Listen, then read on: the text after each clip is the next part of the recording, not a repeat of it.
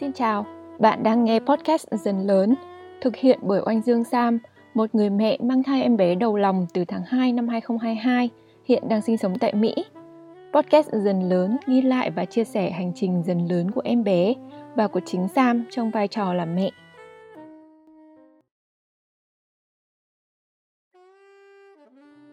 Xin chào các bạn, vậy là mẹ bầu Sam đã bước sang tuần thứ 32 bạn đang nghe nếu đang là một mẹ bầu ở tuần thứ 32 như mình, thì cảm xúc của bạn như thế nào?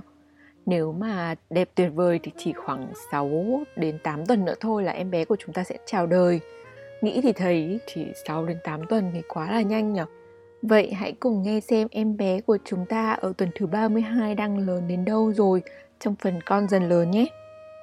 Còn trong phần mẹ dần lớn ngày hôm nay nối tiếp chuỗi nội dung về hành trình chuyển dạ và sinh con thì đây sẽ là nội dung cuối cùng mình xin chia sẻ và đó là về những điều cần biết trong một tuần đầu sau sinh mà có thể ít người nói cho bạn biết.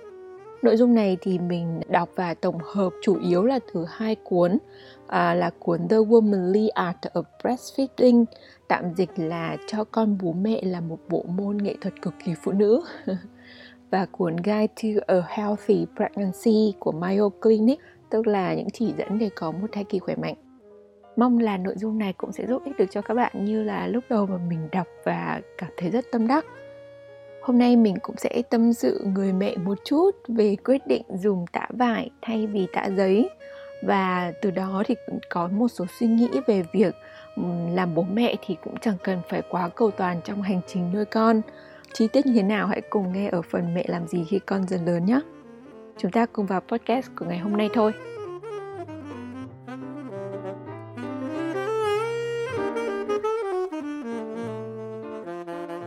Con dần lớn ở tuần 32 này ghi dấu mốc em bé bắt đầu to lên bằng quả dứa Dứa to ạ, không phải là quả dứa ngon, dứa mật của Việt Nam mình đâu à, Con sẽ nặng cỡ 1,9 đến 2,1 kg Vậy là chỉ trong cỡ 6 đến 8 tuần nữa thì em bé thậm chí sẽ tăng khoảng 1 phần 3 trọng lượng mà em bé sẽ có khi mà em bé ra đời cỡ khoảng 3,2 kg ấy. Thế là quá nhanh, quá nguy hiểm rồi. Tuần này thì em bé của chúng ta cũng đã biết quay đầu từ hướng nọ sang hướng kia, mắt mở tự do theo ý thích, lông mày, lông mi cũng đã mọc đầy đủ rồi, rất là xinh xắn. Bây giờ khi mà có ánh sáng chiếu vào tử cung thì em bé cũng sẽ nhìn vào ánh sáng chứ không quay mặt đi như trước rồi nhìn theo ánh sáng, thậm chí đưa tay vào sờ sờ cơ, con bắt đầu tương tác với thế giới bên ngoài rồi. Móng tay và móng chân thì cũng đã dài ra giúp bảo vệ ngón tay, ngón chân của em bé này. Trong khi đó, lớp lông tơ sẽ bắt đầu rụng từ tuần này. Ngay khi sinh ra thì em bé của chúng ta cũng có thể sẽ vẫn còn sót lại những cái vệt lông tơ này ở vai hay là ở lưng gì đó, nhưng mà cũng sẽ rụng sớm thôi, không giống khỉ lâu đâu. Tuần này thì mình cũng sẽ nói nhiều hơn một chút về cơ thể mẹ, bởi vì mình nghĩ là cũng sẽ có rất nhiều những thay đổi và chúng ta đã bắt đầu bước vào giai đoạn nặng nề rồi. Cân nặng tăng thì làm vận động của các mẹ bầu giai đoạn này càng ngày càng chậm chạp hơn. Tử cung thì chèn lên dạ dày, cho nên là khi ăn thì chúng ta cũng thường cảm thấy rất là dễ nhanh no và thậm chí là muốn dừng lại ở giữa chừng không muốn ăn nữa. Mình đến nay cũng đã tăng khoảng hơn 11 cân một chút rồi quần áo váy đều chật và mình đi lại lừ lừ như một con gấu ấy. Đến nay thì thai nhi cũng sẽ gây áp lực nhiều hơn vào bàng quang của mẹ bầu. Thế cho nên là chúng ta sẽ bị có thể dò dỉ nước tiểu khi ho, khi cười, hoặc là khi hắt xì hơi chẳng hạn. Đêm đêm thì mình dậy đi vệ sinh đến 5 6 lần cơ. Mỗi lần lại cố gắng uống thêm một chút nước để đỡ khô miệng và đỡ bị chuột rút mà khổ cái những lúc dậy ra khỏi giường hay là quay về giường nằm xuống thì đều lặc lè, nặng nề và hơi khó hơn so với cả trước đây. Mẹ gấu vĩ đại có hôn buồn ngủ quá, nằm xuống thành công rồi là chả buồn đắp chăn vào ngủ luôn ấy. Về à, bên trong của cơ thể mẹ thì lúc này tử cung cũng đã dâng lên gần sát dưới chân ngực rồi. Vì thế mà việc hít thở trở nên khó khăn hơn và đôi khi mẹ sẽ cảm thấy bị hụt hơi.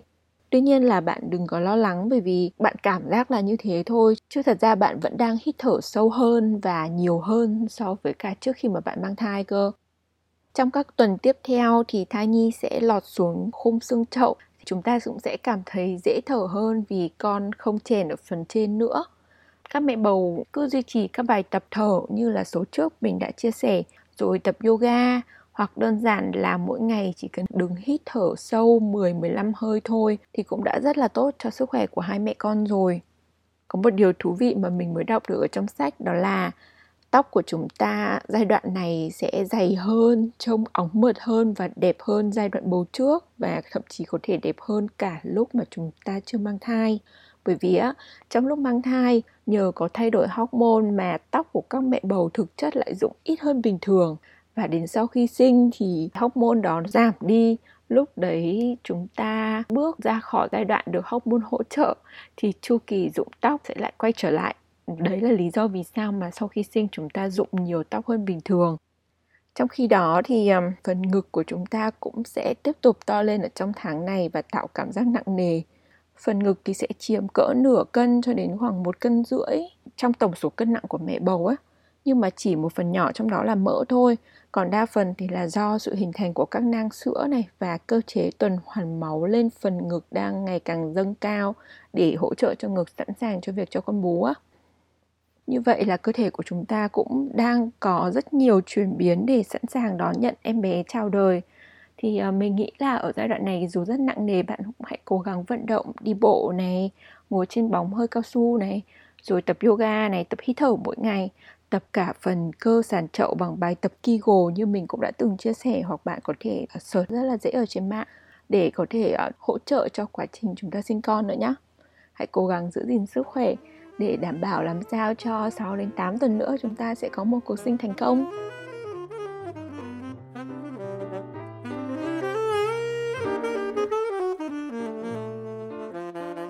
Trong phần mẹ dần lớn hôm nay, để khép lại chuỗi à, nội dung về chủ đề hành trình chuyển dạ và sinh con thì mình sẽ chia sẻ đến các bạn về à, những điều cần biết trong một tuần sau sinh mà ít người nói đến.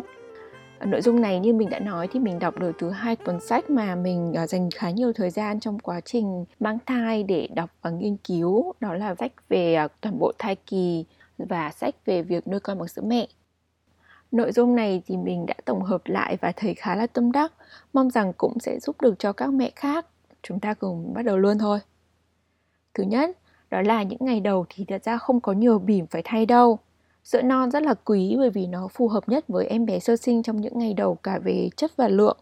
Dạ dày của con thì còn rất là nhỏ, cho nên là con ăn rất ít. Từ đấy thì con tè cũng ít và chỉ đẩy cái lượng phân su khá là ít ra ngoài thôi. Cơ bản bạn chỉ cần à, số bìm bẩn và số bìm ướt hàng ngày bằng với số ngày tuổi của em bé thôi. Tức là trong ngày đầu tiên thì tối thiểu là một bìm ướt bìm bẩn, ngày thứ hai là hai bìm, ngày thứ ba là ba bìm và đến ngày thứ năm thì là năm bìm. Rồi từ ngày thứ sáu trở đi nó cũng chỉ cỡ 5 bìm thôi. Do đó bạn cứ yên tâm trong một tuần đầu dành thêm thời gian để làm quen với con rồi cho con bú mẹ tập chỉnh khớp ngậm và chính bạn cũng có thêm thời gian nghỉ ngơi nữa. Không cần phải cứ lo lắng thay tã suốt đâu mà việc này hoàn toàn cũng có thể giao cho chồng bạn hoặc là một người thân có thể hỗ trợ bạn mà. Thứ hai sản dịch sẽ kéo dài trong khoảng 3 đến 4 tuần. Sản dịch là dịch tiết ra từ âm đạo của người phụ nữ sau sinh ấy. Phần dịch này sẽ được cấu tạo từ những mảnh vụn của lớp nội mạc tử cung này, rồi ờ, từ những cục máu đông ở những vết thương mà nhau bám vào trong thành tử cung này rồi phần sót lại của nước ối, rồi những chất dịch tiết ra từ vết thương ở cổ tử cung, từ âm đạo trong quá trình sinh con này, vân vân. Sản dịch bình thường thì có mùi tanh nồng như là trong thời kỳ kinh nguyệt của chúng ta ấy, và sẽ kéo dài thường trung bình khoảng 20 ngày. À, tất nhiên cũng có người thì sẽ dài hơn. Màu sắc và lượng sản dịch thì có thể thay đổi theo thời gian. Bạn nên dùng băng vệ sinh đêm dày trong ít nhất một tuần đầu để có thể giữ vệ sinh. Thứ ba là cảm giác đau tức bụng khi cho con bú. Hiện tượng đau tức bụng như đến kỳ kinh nguyệt này thì có thể xảy ra khi mà bạn cho con bú. Lý do là bởi vì khi mà bạn cho con bú thì cơ thể sẽ tiết ra hormone oxytocin và hormone này thì kích thích tử cung tiếp tục co bóp. Thế nên là có thể bạn sẽ cảm thấy đau tức nhẹ ở phần dưới của bụng. À, có người đau nhiều, có người đau ít nhưng mà cũng sẽ hết nhanh thôi, đừng lo lắng nhé. Thứ tư là nếu bạn sinh thường thì bạn sẽ rất đói sau khi sinh. Do đó bạn hãy chuẩn bị đồ ăn nhẹ để phục hồi sức khỏe sau khi sinh và trong 2-3 ngày đầu khi sinh. Từ đó thì bạn cũng có sức để ờ, sản xuất sữa cho con này rồi dành thời gian để chăm sóc em bé nữa. Nếu mà sinh mổ thì bạn nên theo chỉ dẫn của bác sĩ về chế độ ăn để đảm bảo là nội tạng của bạn hoạt động lại bình thường rồi bạn mới được ăn nhóc. Thứ năm, đó là bạn có thể sẽ khó ngủ. Buồn cười đúng không? cứ tưởng là rất mệt thì sẽ ngủ lịm đi chẳng biết gì nhưng mà thật ra trong đặc biệt là một tuần đầu thì não bộ nhận thức được việc là bạn mới có em bé và sẽ đẩy bạn vào tâm thế của một người mẹ chứ không phải là một bà bầu như trước đây các loại hormone sẽ thay đổi để bạn thích nghi với việc là mẹ này và điều này khiến cho bạn sẽ ngủ nông giấc hơn, bạn sẽ dễ bị tỉnh giấc bởi vì bạn luôn luôn có tâm trạng là cần phải chăm sóc em bé mà. Có một cách rất là hay đó chính là giữ em bé ở càng gần bạn càng tốt, thậm chí là liên tục skin to skin trong những cái thời gian rảnh hoặc là ngủ ở ngay cạnh giường của bạn thì bạn sẽ an tâm hơn và từ đấy thì bạn cũng sẽ ngủ được ngon hơn. Thứ sáu, việc có nhiều người đến thăm thì có thể không vui lắm. nhưng mà bởi vì mọi người yêu quý bạn và em bé mà, nên họ đến thăm. Những lúc mà cảm thấy không thoải mái này thì bạn hãy để chồng bạn hoặc là những người thân trong gia đình trở thành người tiếp đón khách rồi cùng khách chơi với em bé. Còn bạn thì có thể tranh thủ làm một cái việc cá nhân nào đó hoặc là nằm nghỉ trong cái khoảng thời gian này chứ không nhất thiết phải là người đón tiếp khách đâu. Thứ bảy, bạn sẽ dò dỉ ở rất nhiều nơi bên cạnh sản dịch như đã nói ở trên thì bạn sẽ còn tiết sữa vô tổ chức do cơ thể bạn đang làm quen với nhu cầu bú của con này. Bạn cũng có thể sẽ bị són tiểu, rồi bạn sẽ bị toát mồ hôi đầm đìa do sữa về nóng hết cả người, hoặc là bạn cần phải đào thải thuốc giảm đau sau khi mà bạn sinh bằng phương pháp gây mê hoặc gây tê chẳng hạn. Bạn có thể cũng sẽ dò dịt cả nước mắt nữa do dạ. cay mắt vì thiếu ngủ này, do mệt mỏi này và do tâm lý của bạn đang có rất nhiều xáo trộn nữa. Nếu có bất kỳ vấn đề nào về tâm lý, hãy chia sẻ với những người thân ở xung quanh mình, tìm kiếm những người mẹ cùng sinh trong giai đoạn này để chia sẻ tâm sự còn những cái vấn đề về sức lực sức khỏe và cơ thể đang dịu dã sau khi sinh thì cũng sẽ dần hết thôi. Hãy tiếp tục niệm thần chú là this too shall pass tức là chuyện gì rồi cũng sẽ qua. Bởi vì chỉ sau một tuần đến tuần thứ hai thứ ba là chúng ta cũng sẽ dần làm quen với cả cuộc sống mới khi mà có em bé rồi. Điều thứ 8, bạn sẽ hơi to. Nếu mà dùng thuốc giảm đau hoặc gây tê gây mê bởi vì uh, cơ thể sau khi dùng các loại thuốc như thế này thì sẽ bị tích nước. Tuy nhiên là cái việc mà tích nước này thì sẽ hết nhanh thôi. Bạn có thể bị tích nước ở mặt này ở bàn tay bàn chân cả phần ngực phần bụng nữa. Hãy cố gắng là mình nạp thêm nhiều loại trái cây có nước như là dưa hấu rồi uống nhiều nước ấm để có thể đào thải nhanh phần thuốc giảm đau gây mê gây tê này ra ngoài nữa thuốc giảm đau hoặc là thuốc gây mê cũng sẽ làm cho sữa về chậm hơn một chút và ít hơn một chút so với những mẹ sinh thường. Nhưng mà bạn cứ từ từ cho con bú mút thì sữa cũng sẽ về thôi bạn đừng quá lo lắng. Thứ 9 những đêm đầu thì chắc chắn là khó khăn. Ờ, mình cũng nghe nhiều mẹ nói về chuyện này rồi và cái điều mà sách vở khuyên chúng ta đó là bởi vì những đêm đầu rất khó khăn cho nên là bạn hãy cố gắng tập ngủ những giấc ngắn nhiều nhất có thể bạn hãy ở trong tâm thế là luôn luôn sẵn sàng để ngủ. Rồi bạn hãy để đồ ăn vặt tốt cho sức khỏe và cung cấp được nhiều năng lượng ở gần giường hoặc là gần nơi mà bạn chăm sóc em bé để có thể sẵn sàng bổ sung năng lượng ngay khi cần. Hãy à, uống nhiều nước để giảm sự mệt mỏi này. Rồi cũng hãy à, chia sẻ công việc ban đêm với người nhà. Ví dụ nếu mà bạn cho con bú thì hãy bày tỏ nguyện vọng để người thân hỗ trợ bạn thay tã cho con nếu mà cần thiết hoặc là chăm con khi con tỉnh giấc, khóc, ọ, ẹ, để bạn có thể ờ, tập trung vắt sữa hoặc là tập trung ngủ đủ giấc vào ban đêm, rồi ban ngày bạn lại tiếp tục chăm sóc em bé. Thứ 10 là bạn có thể rất yêu em bé hoặc là chưa yêu em bé. Nhiều mẹ thì sẽ thương con ngay từ cái nhìn đầu tiên và tin rằng đấy là tình yêu định mệnh của cuộc đời mình nhưng mà cũng có nhiều mẹ thì sẽ chưa cảm nhận được ngay sự kết nối với em bé đâu. Đây là chuyện khá là bình thường ở thời gian đầu và dễ xảy ra với những mẹ mà sinh mổ hoặc là gây mê ấy. Hoặc là những mẹ mà có ít những cái cảm nhận chủ động trong hành trình sinh nở với con, không cảm nhận được nhiều về con thì về sau cũng sẽ kém có cái sự kết nối hơn tuy nhiên là việc này cũng sẽ chỉ diễn ra trong một thời gian ngắn thôi.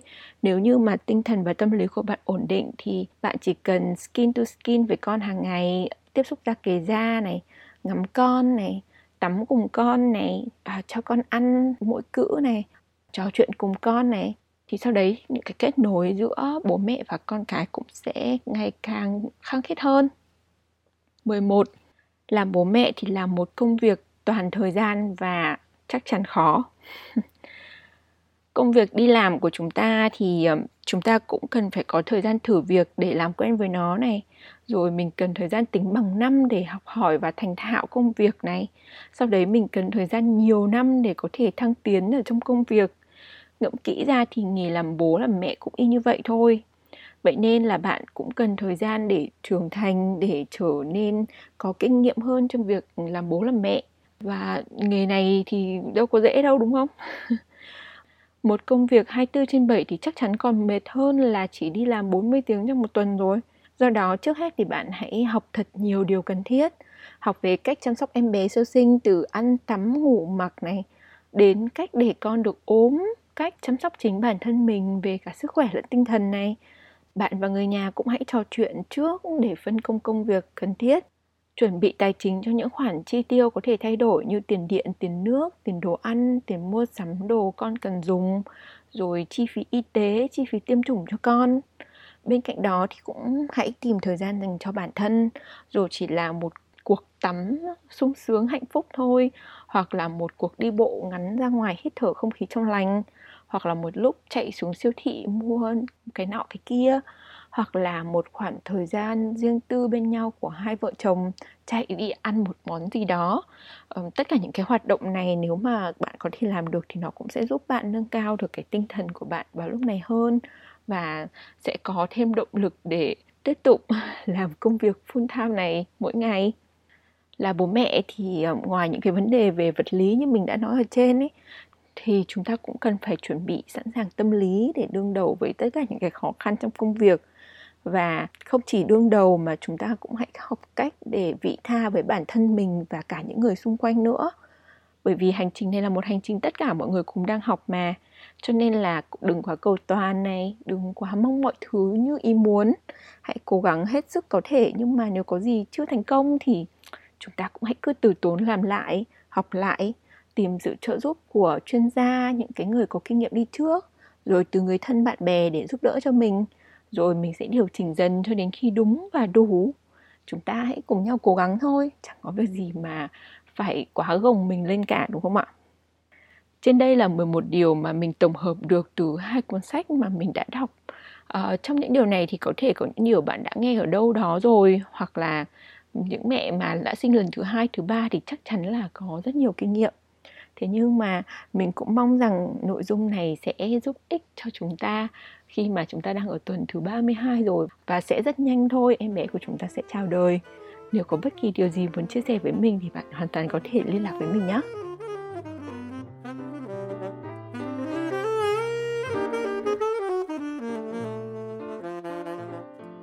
Vậy là em bé của chúng ta thì đang dần lớn để sẵn sàng chào đời còn chúng ta thì cũng đã đi đến những đoạn cuối của thời gian học hành, đợi ngày đi thi cử rồi sau khi sinh thì mình tin là chúng ta sẽ còn phải học nhiều hơn nữa, nhưng mà sẽ học thực chiến, học trên em bé, trên thực tế, và học liên tục chứ không được vừa học vừa nghỉ như cái giai đoạn này đâu. Nhiều khi quá mệt mỏi với sự học làm bố, làm mẹ, nhưng mà đến lúc đấy có khi là cứ phải chống mắt lên để mà học, chứ cũng chẳng được ngủ đủ. Vừa mệt lại vẫn vừa phải học.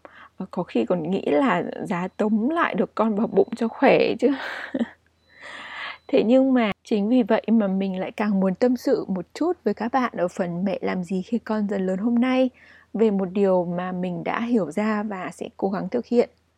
Như mình đã nói ở trên ấy thì cái suy nghĩ mà mình nhận ra đó chính là việc là bố mẹ thì chúng ta cũng đừng quá cầu toàn vì mọi chuyện rồi sẽ ổn thôi. Đây là nhận thức mà mình có được sau khi mình dành rất nhiều thời gian để tìm hiểu về việc sử dụng tã vải cho em bé nhà mình. Mỹ thì là thiên đường của tã vải. Và mình thì muốn dùng một thứ vừa tốt cho em bé mà lại vừa tốt cho môi trường. Cho nên là mình đã chọn tã vải thay vì sử dụng tã giấy. Tã vải thì không phổ biến lắm ở Việt Nam ở cái thời kỳ này nữa rồi. Mà ở Mỹ thì nó lại quá phong phú các thể loại cũng như là có đến tận 50 nhãn hàng từ Anh, từ Mỹ, từ Canada. Cho nên là mình đã phải đọc và tìm hiểu rồi cân nhắc khá là nhiều. Nói chung mình đã dành cỡ 4 đến 5 ngày chuyên tâm chỉ tìm hiểu về tã vải thôi, xem rất nhiều video và đọc rất là nhiều thứ. Với mình thì việc tìm hiểu về tã vải khá là thú vị. Mình rất là vui thích và tận hưởng khoảng thời gian đấy rất là nhiều. Thế nhưng mà để đưa ra cái quyết định lựa chọn thì quả là không dễ dàng với một con người tính vừa cầu toàn mà lại vừa làm chuyện như mình. Đến cuối cùng thì mình cũng đã chọn là với những thứ mình thấy là tốt nhất thì mình chọn một cái thứ mình dùng chính, chiếm khoảng 50%. Còn lại mình thử mỗi thứ một ít để tìm ra cái thứ phù hợp với gia đình mình cũng như là phù hợp với em bé nhất trong cái thời gian sau đấy khi mà em bé ra đời. Bởi vì đấy, cuối cùng thì mình nhận ra là chẳng có cái phương án nào hay là một cái sản phẩm nào là hoàn hảo là tối ưu cả mà thật ra đến bây giờ nếu như mà có thấy là nó hoàn hảo đi chăng nữa mà sắp tới em bé ra đời em bé sử dụng lại không phù hợp thì nó lại cũng chẳng phải là hoàn hảo nữa rồi cho nên là cách tốt nhất đó chính là thử nghiệm. Sai thì sửa, đúng đâu thì giữ lại và phát huy thôi. Cứ như vậy thì dần dần chúng ta sẽ tìm được ra cái điều tốt nhất và phù hợp nhất với cả nhà và em bé. Thay vì là chúng ta cứ cầu toàn, đi tìm kiếm cái điều hoàn hảo nhất rồi lại đặt bản thân ở những kỳ vọng quá là cao. Và khi mà không được như ý muốn thì lại thất vọng nhiều, rồi mệt mỏi cho cả bản thân và những người xung quanh, thậm chí là có thể ảnh hưởng đến tâm lý của em bé nữa đấy, câu chuyện đã vải đã làm cho mình nhận ra điều này.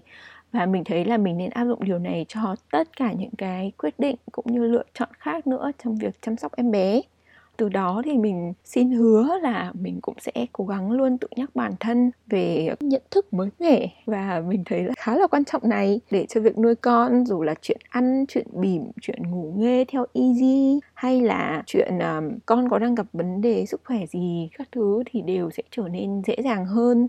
Um, tâm lý của bố mẹ rồi người thân người lớn trong gia đình đều cảm thấy thoải mái hơn trong cái quá trình mà chăm sóc em bé. Mong rằng một chút tâm sự mỏng của mình sẽ góp thêm một góc nhìn cho các bố mẹ đang chuẩn bị đón những em bé đầu lòng mà đang nghe podcast của mình. Còn lại với những bố mẹ mà đã sinh lần 2, lần 3 rồi thì mình nghĩ chắc đây cũng đã là bài học mà mọi người thấm nhuần rồi đúng không? Chúc cho chúng ta sẽ có một hành trình làm bố mẹ thật là thuận lợi sắp tới nhé.